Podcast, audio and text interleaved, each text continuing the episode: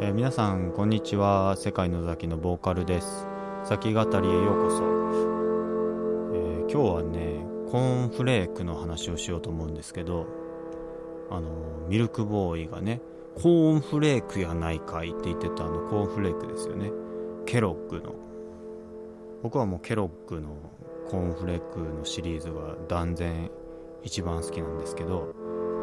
まあ、ケロッグのコーンフレークってこうねあのシリーズでいろんな商品がありまして、えーそのケロッグのシリーズを僕は当然ファミリーと呼んでるんですけどそうあの三大ファミリーっていうのがあってですね、えー小室ファミリーシルバニアファミリーケロッグファミリー、えーということになりますね。でなあのなぜケロッグがファミリーかというとケロッグのコーンフレークのシリーズっていうのはあの一商品につき一人キャラクターがね担当がいたわけですよ、えー一商品につき一つのキャラクターが担当をしている。であの一番スタンダードな商品がコーンフロスティーですよね、えーコーンフレークにシロップがかかっててそこに、えー白砂糖がまぶしてあってその白砂糖がこうフロストって霜のことですよね、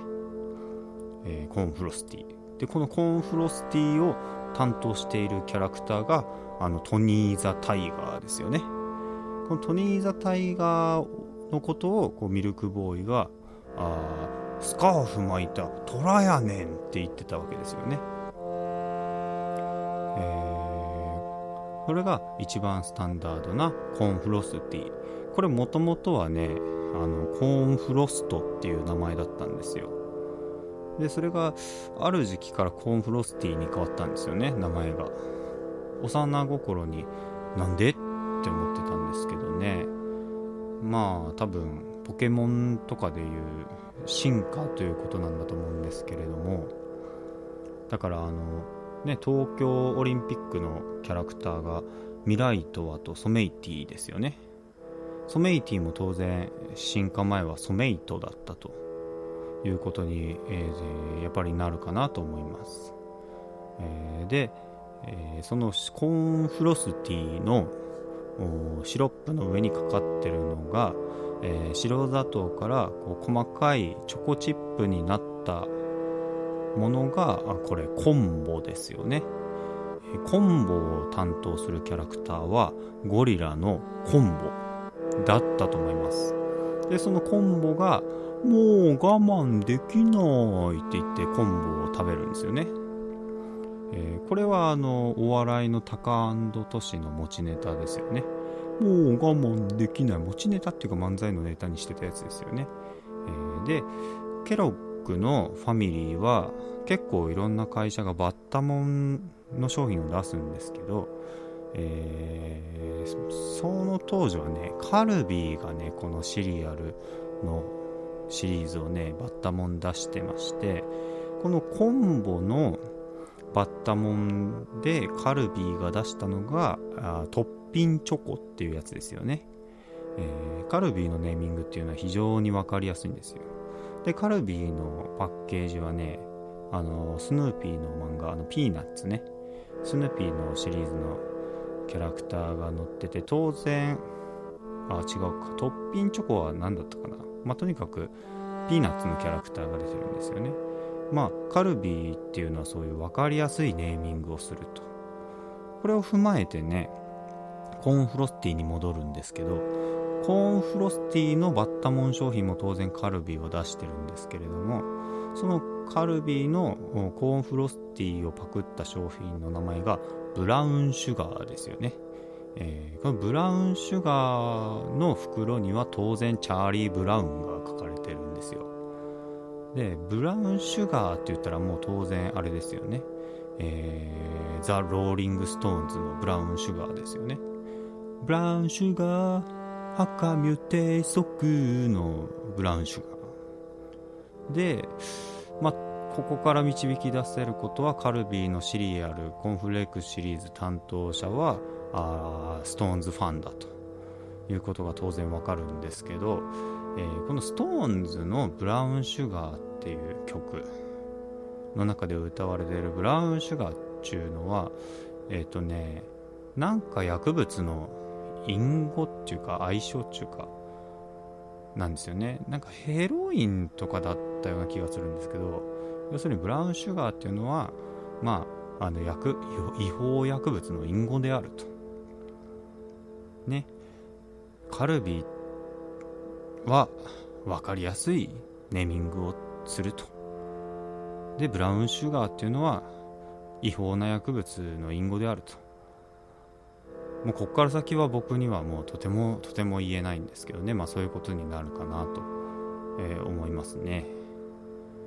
でえー、っとまあ基本のコーンフレークシリーズがそのコーンフロスティとコンボがあってで、えー、今度はあそれがお米のフレークになってそれにチョコがトッピングされてるやつが出てくるわけですよね。これがチョコクリスピーです。チョコクリスピーを担当しているのはあ陽気な猿のチョコくん。チョコくんがチョコクリスピーの担当でしたね、えー、リリーコングみたいなデザインだったと思いますね。あのスーパードンキーコングシリーズのリリーコングみたいなのがチョコクリスピーのココくん。これはねまあ日本という国はあのもともとね米は絶対輸入しねえぞと。もう米は一粒たりとも外国からこう日本のね敷居をまたがせないぞっていうことでやってきてたわけなんですけどそれがま93年の例外でね米が不足不作になって結局緊急輸入をした結果あなし崩し的にウルグアイラウンドとかなんかそういうので、えー、最低これぐらいは輸入してくださいねって言われて飲まざるを得なかったという、えー、歴史があってきっとチョコくんもねお米ですからあその前はね日本の敷居をまたげなかったと思うんですけれどもウルグアイラウンドに乗じて最低輸入量の設定に乗じて日本に上陸してきた猿これがチョコクリスピーのチョコくんということですね。これはねあったかなカルビー。ちょっと思い出せないな。なかったような気がしますね。えー、でもとっても美味しいですよチョコクリスピー。チョコクリスピーも好きでしたね。でその後にこれがね、えー、最後に出てきたのがチョコワですよね。なんか僕が一番好きなのチョコワなんですけどなんかよくわかんないあれ何なんだろうな小麦粉？がとにかく丸い中でドーナツがちっちゃくなったみたいなやつにチョコが染み込ませてあるやつなんですけどね。このチョコワを担当してたのがゾウのメルビンですよね。メルビン。ゾウのメルビンがチョコワの担当でしたね、まあ、メルビンって言ったらドラクエ7の伝説の勇者ですけどね。このチョコワっていうのも非常にオリジナリティの高い商品で他社は真似できて、えー、ないですね。である時そのケロックのファミリーにちょっと事変が起きましてまずコンボがいなくなったんですよね。これコンボはねキャラクターもそうですし商品もなくなったんですよ。コンボがいないことになった。でチョコクリスピー担当のチョコくんとメルビン担あちゃちゃちゃちゃチョコは担当のメルビンがいなくなってポットでのココくんっていうキャラクターに変わっちゃったんですよね。でこのココくんっていうのは何ていうのかな。こうチョコくんに非常にデザインが似てて帽子をかぶってるお猿さんなんですよ。このチョもともとのチョコくんのあのお猿さんをなんかこう中国がパクって作ったキャラクターみたいな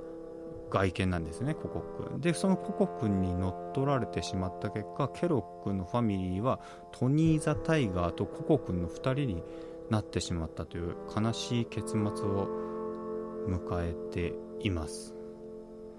以上です。